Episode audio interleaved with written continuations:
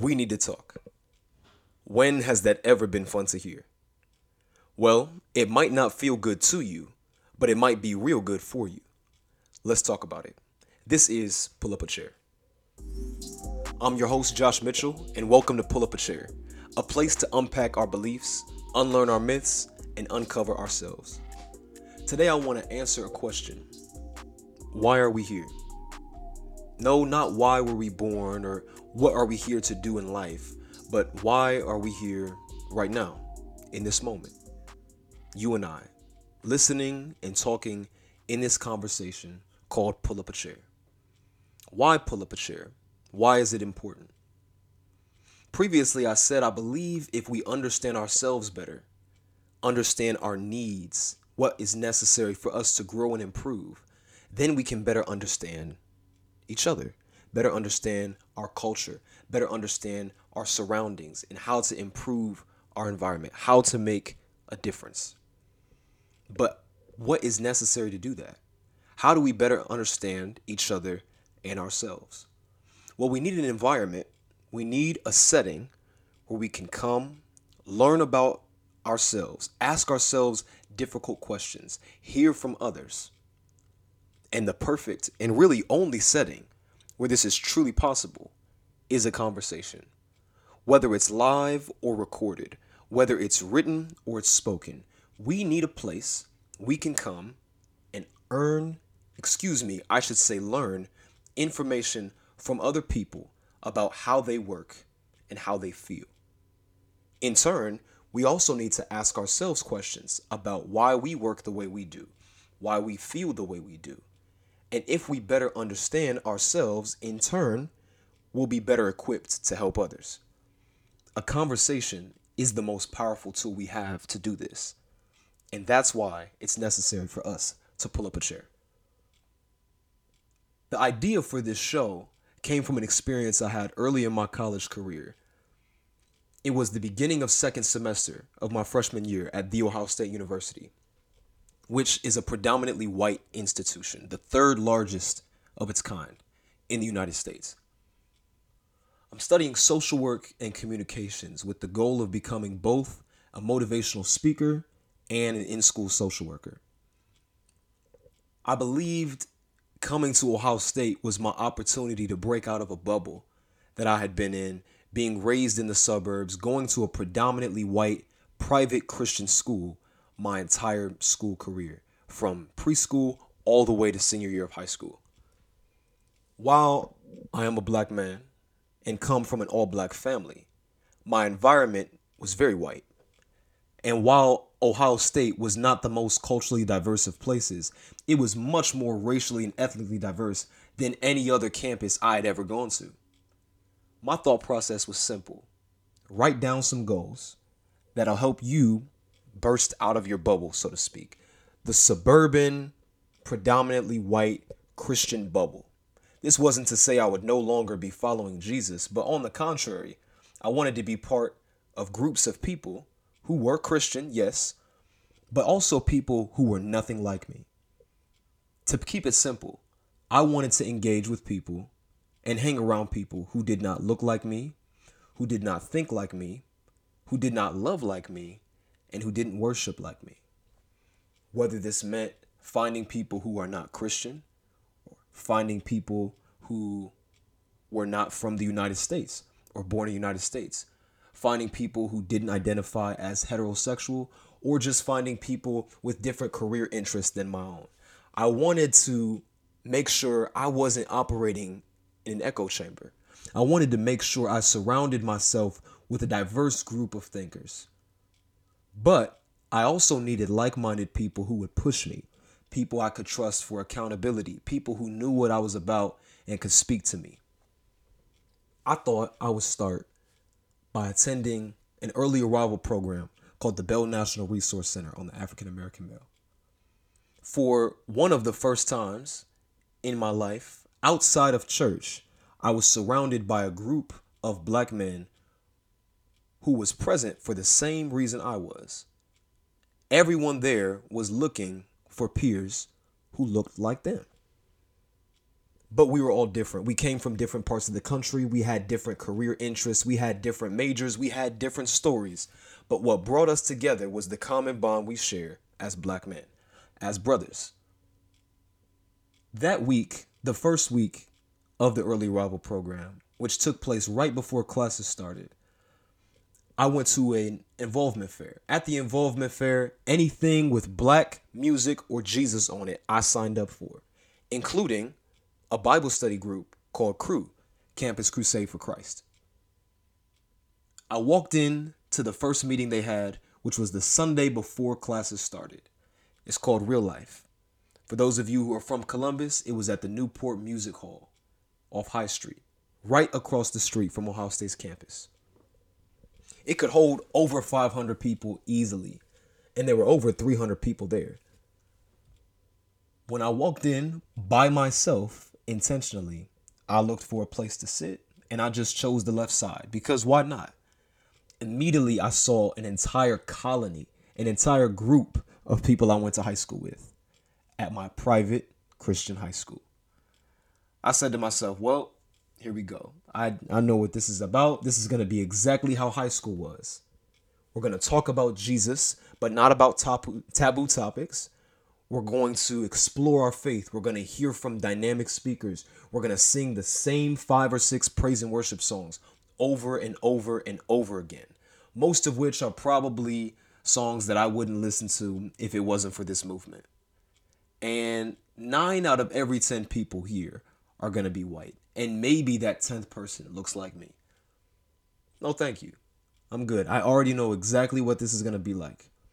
So for the first couple weeks, I stuck around. I went, but I didn't really get involved. I went to the Bible study because I knew some guys there. But I wasn't sure I would find my community here. I didn't think this aligned with my goals. This was everything that the bubble already had and nothing that I needed. Until one Sunday, I walked in to see a panel being set up on the stage. There were two chairs facing each other. One was occupied by a European brother named Daniel Bonavita, and the other by a West African girl named Malika Sise. They sat down as the hosts of this panel and introduced a new series Cru, would be starting to engage the Christian community with taboo topics and subjects that aren't often discussed in church because they can be controversial or polarizing. The name of the series Pull Up a Chair. The very first week, which took place right before Black History Month at the end of January, was a series done by a husband and wife from, I believe, Pensacola, Florida. They were on staff with Cru, they were ministers, and they talked about the way racism had infected the church.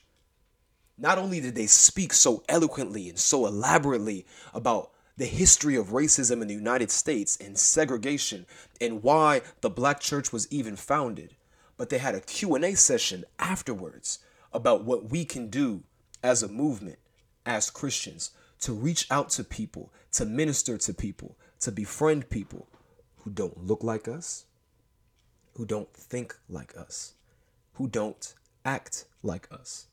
In other words, what this couple was trying to get us to do was understand their mission, which was the gospel of Jesus, was bigger than the people who looked like them.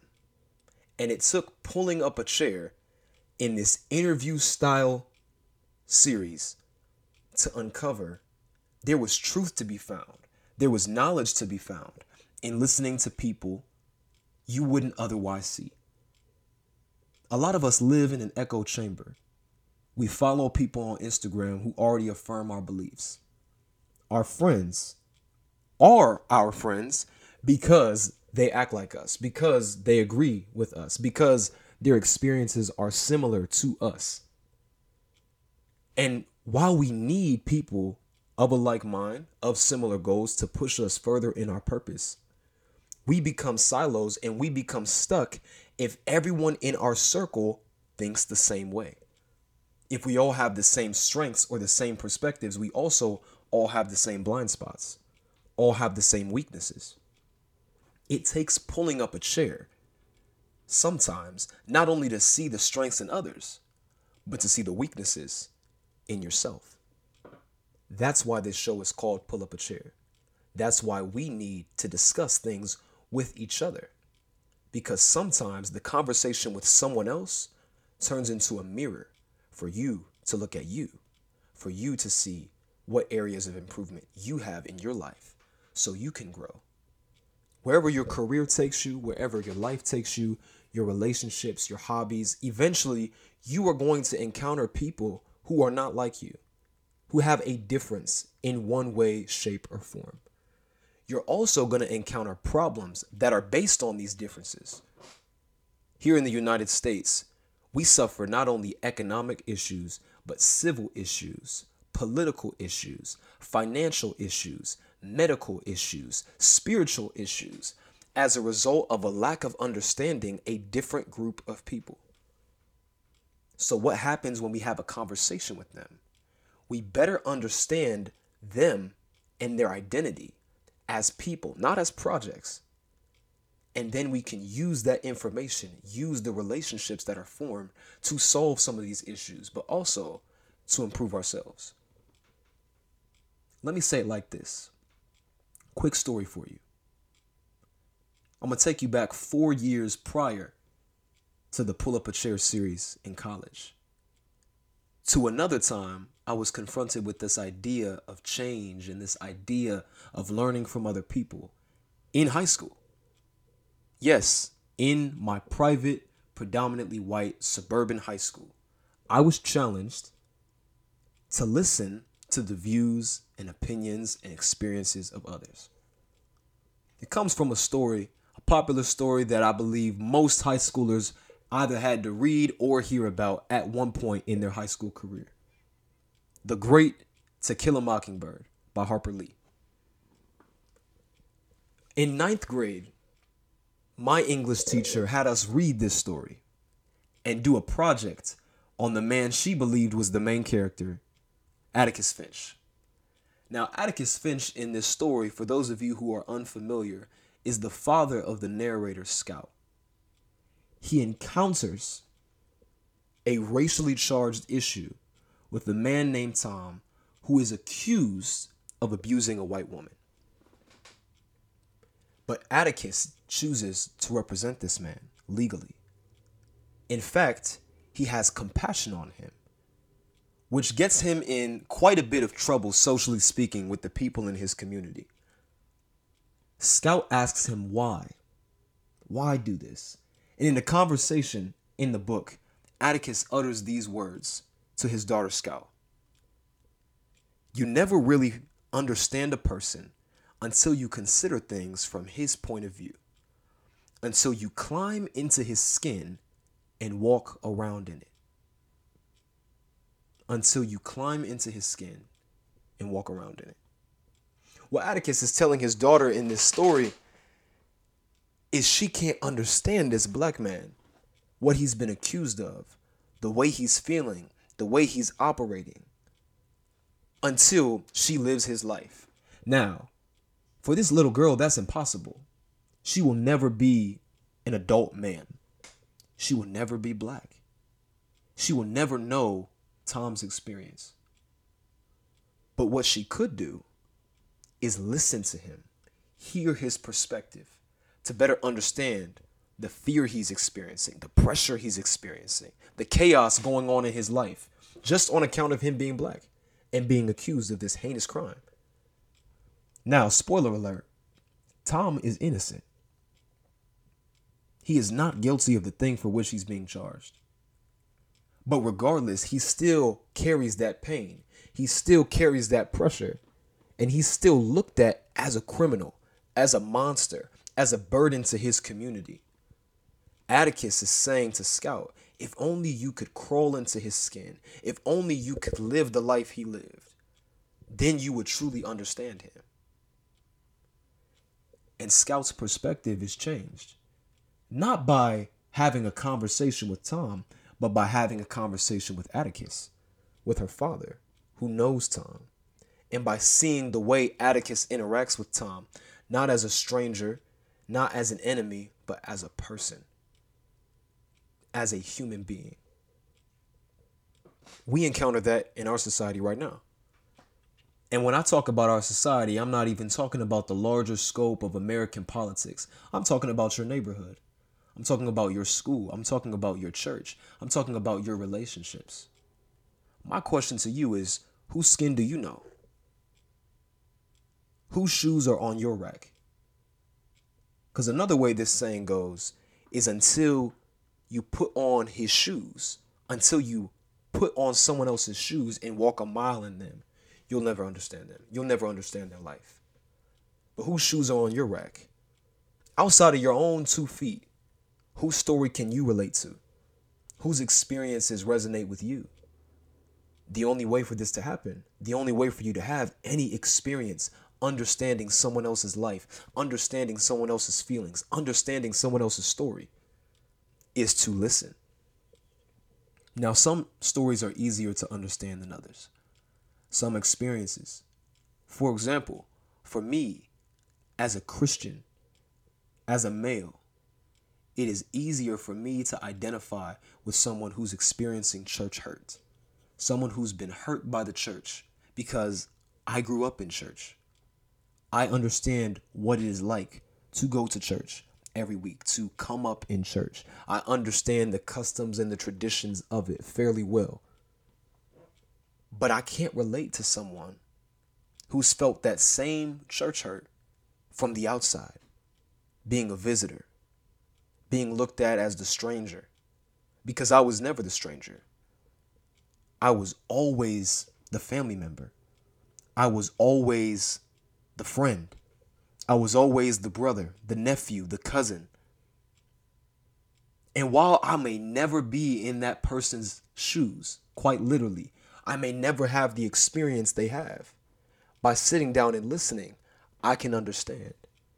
And as a leader in church, I can make steps to make sure that another person doesn't have the experience this person did. But in order for that to happen, I have to welcome them to a table. I have to have a conversation with them. I have to have a relationship with them. Then I can add their shoes to my rack. Whose skin do you know? Whose skin do you not? Here in Pull Up a Chair, I want us to not only unpack our beliefs, why do we believe the things we do, but unlearn some myths. Because you might have seen that person who came in a little selfishly you might have seen them incorrectly. You might have judged them before you got the opportunity to know them. And you were taught that too because of the shoes you've walked in, because of the skin you already know. So it's going to take a conversation. My question to you is who are you viewing maybe in a negative light? Let's talk about prejudice just for a quick second. Whose skin do you need to better know? Whose shoes do you need to give a try? Maybe for you, it's a past relationship. Maybe your view of the opposite sex is skewed because of a bad experience you had. Maybe for you, it's people in your school or your teachers, people of a certain walk of life. Let's be real. Is it a Muslim population or a Jewish population or a Christian population? Is it a queer population? Members of the LGBTQ plus community. Whose skin do you need to better know? Ask yourself this question. It's going to become valuable for you, it's going to become vital for you as you push forward, as you grow. Because eventually, you are going to come into contact with the very group of people you understand the least. The echo chamber that we live in is temporary. Not only does it make us make us feel good, but oftentimes it protects us. It keeps us feeling safe. We feel most at home with people who look like us. We feel safe. And this is basic psychology. This is basic communications. Think about it. When you were a baby, who were the first people you saw? It was probably your mom. probably doctors, family members, parents. That became your tribe. The people that you associate with the most. And pretty soon, you started speaking their language.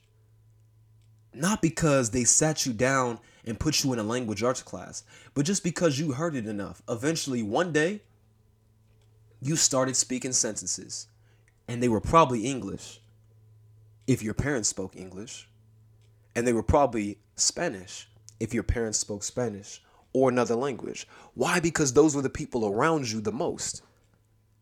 So if all you knew was English, as soon as someone speak started speaking Spanish, it was foreign to you. You couldn't understand a word. But then what happened? When you were 2 or 3 or 4, your parents sat you down in front of the TV and perhaps Dora was on. And Dora started saying phrases like "Vámonos" and lo hicimos. And maybe you didn't understand what it meant, but you knew it wasn't English. And soon you knew a couple of different words in Spanish. Maybe you could count to 10, or you could say a couple colors, or you could say we did it. Why? Because without you knowing it, Dora was having a conversation with you. Now, I know this might sound foolish. This dude talking about Dora the Explorer and what language I spoke as a baby. But what I'm trying to show you is from the moment you were born, you were being taught to group yourself with people who think like you. But what happened when you encounter someone who doesn't? Someone who spoke a different language, someone who had a different experience. You were forced outside of that box and you had to hear from them, hear a little bit about their story, even if it was a cartoon story and the character was made up you had to learn in your mind to pull up a chair and listen. That's how we grow. So, why do we talk? Why do we need to talk? That might have a negative connotation to it. When you hear the phrase, we need to talk, it's not inviting at all. When you think of it, you might think of some drama between a girlfriend and a boyfriend. Normally, it's a serious disagreement. Maybe it's even a deal breaker. Maybe the lady told the man, We need to talk because they about to break up. Regardless, when you hear we need to talk, that ain't a fun phrase. It's not exciting to hear. It might be the end of a relationship. Maybe the person who told you they need to talk is your parents and you about to get in trouble. Maybe it's your boss. Maybe it's your coworker. But nine times out of 10, if you hear the phrase, we need to talk, something bad about to happen afterwards. Maybe the girlfriend has something to say to her partner that he doesn't already understand. But there's a reason she's telling him they need to talk. They need to discuss something. She needs to clarify something. You need to better understand something. Because if you already understood it, there would be no reason to talk. So, what about the people around you do you not understand? What do you need to talk about? Is it someone's behavior? Why they act the way they do, dress the way they do? Maybe it's their language. For some reason or another, you're here because you're willing to talk. You're willing to have difficult conversations, willing to ask hard questions. And not just talk to others, but in a weird, convoluted way, maybe it's talking to yourself. Ask yourself, why do I behave this way towards people of the opposite sex? Who's in my circle that's pushing me in the direction I need to go? Is there a voice I'm not hearing? Is there a perspective I'm not understanding?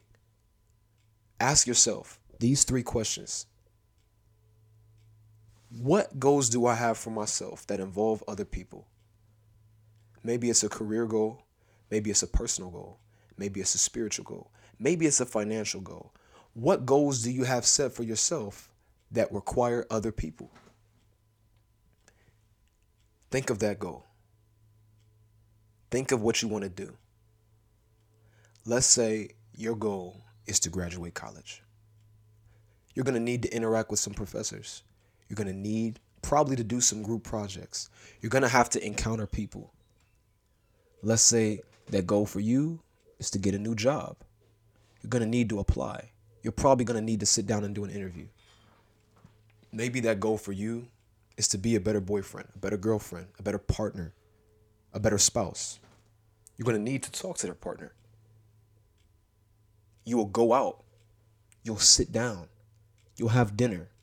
You can't do it by yourself. Maybe you just need to be a better friend. Maybe you need to treat yourself better. Whatever that goal is, if and when it involves other people, you must pull up a chair. I want to close today with a quote. This quote is from Beverly Daniel Tatum, the writer of a book that I encourage all of you to get called Why Are All the Black Kids Sitting Together in the Cafeteria? We're going to unpack this a little bit more in next week's episode. But this is what the quote says. And before I before I read it, I want to preface this quote answers the question on the cover. Why are all the black kids sitting together in the cafeteria? Why are all the people who look alike sitting together? Well, this is why. Beverly Daniel Tatum on it on discussing why racial reconciliation is necessary, but more importantly, why issues of race lead us to isolate ourselves or group ourselves with people who look like us. Says this. One reason students from similar similar racial backgrounds may gather together is that connecting with peers who are having a similar experience as your own serves as a buffer, as a protective force. She goes on to say, it is also a way of affirming your identity. She said, connecting with peers who are having a similar experience as your own serves as a buffer. It protects you and it also affirms your identity. The black kids sat together at the cafeteria because they felt they were all they had. The only people who could understand them were themselves and each other. The people who look like them, the people who think like them, the people who have similar traditions and customs to them, the people who listen to the same music, have the same hairstyle, wear the same clothes, go home to the same neighborhood. They can protect each other. They have this buffer. This buffer from what? This buffer from being misunderstood. This buffer from being appropriated. This buffer from being disrespected. See, the black kids were the minority in the school. Few people looked like them. In a school that's more diverse, you might not see this. Yes, the black kids may sit together, but that's because almost all of them are black. My school wasn't that way. Of course, I gravitated to people whose skin was my color because it could affirm me in my identity. It could push you. I'm not going to argue with Beverly Daniel Tatum. She's a psychologist, seasoned educator, way more informed than me. But I want to challenge you. Could your identity also be affirmed by people who look nothing like you? Is it possible that you actually need a refresher? You actually need people whose stories are different from your own for you to understand the value in your story. Why is that value there? Whose shoes do you need to walk in? Where do you need to pull up a chair? Ask yourselves these questions today. And next week, when we come back, we'll talk about them more. Thank you for listening. This is Pull Up a Chair.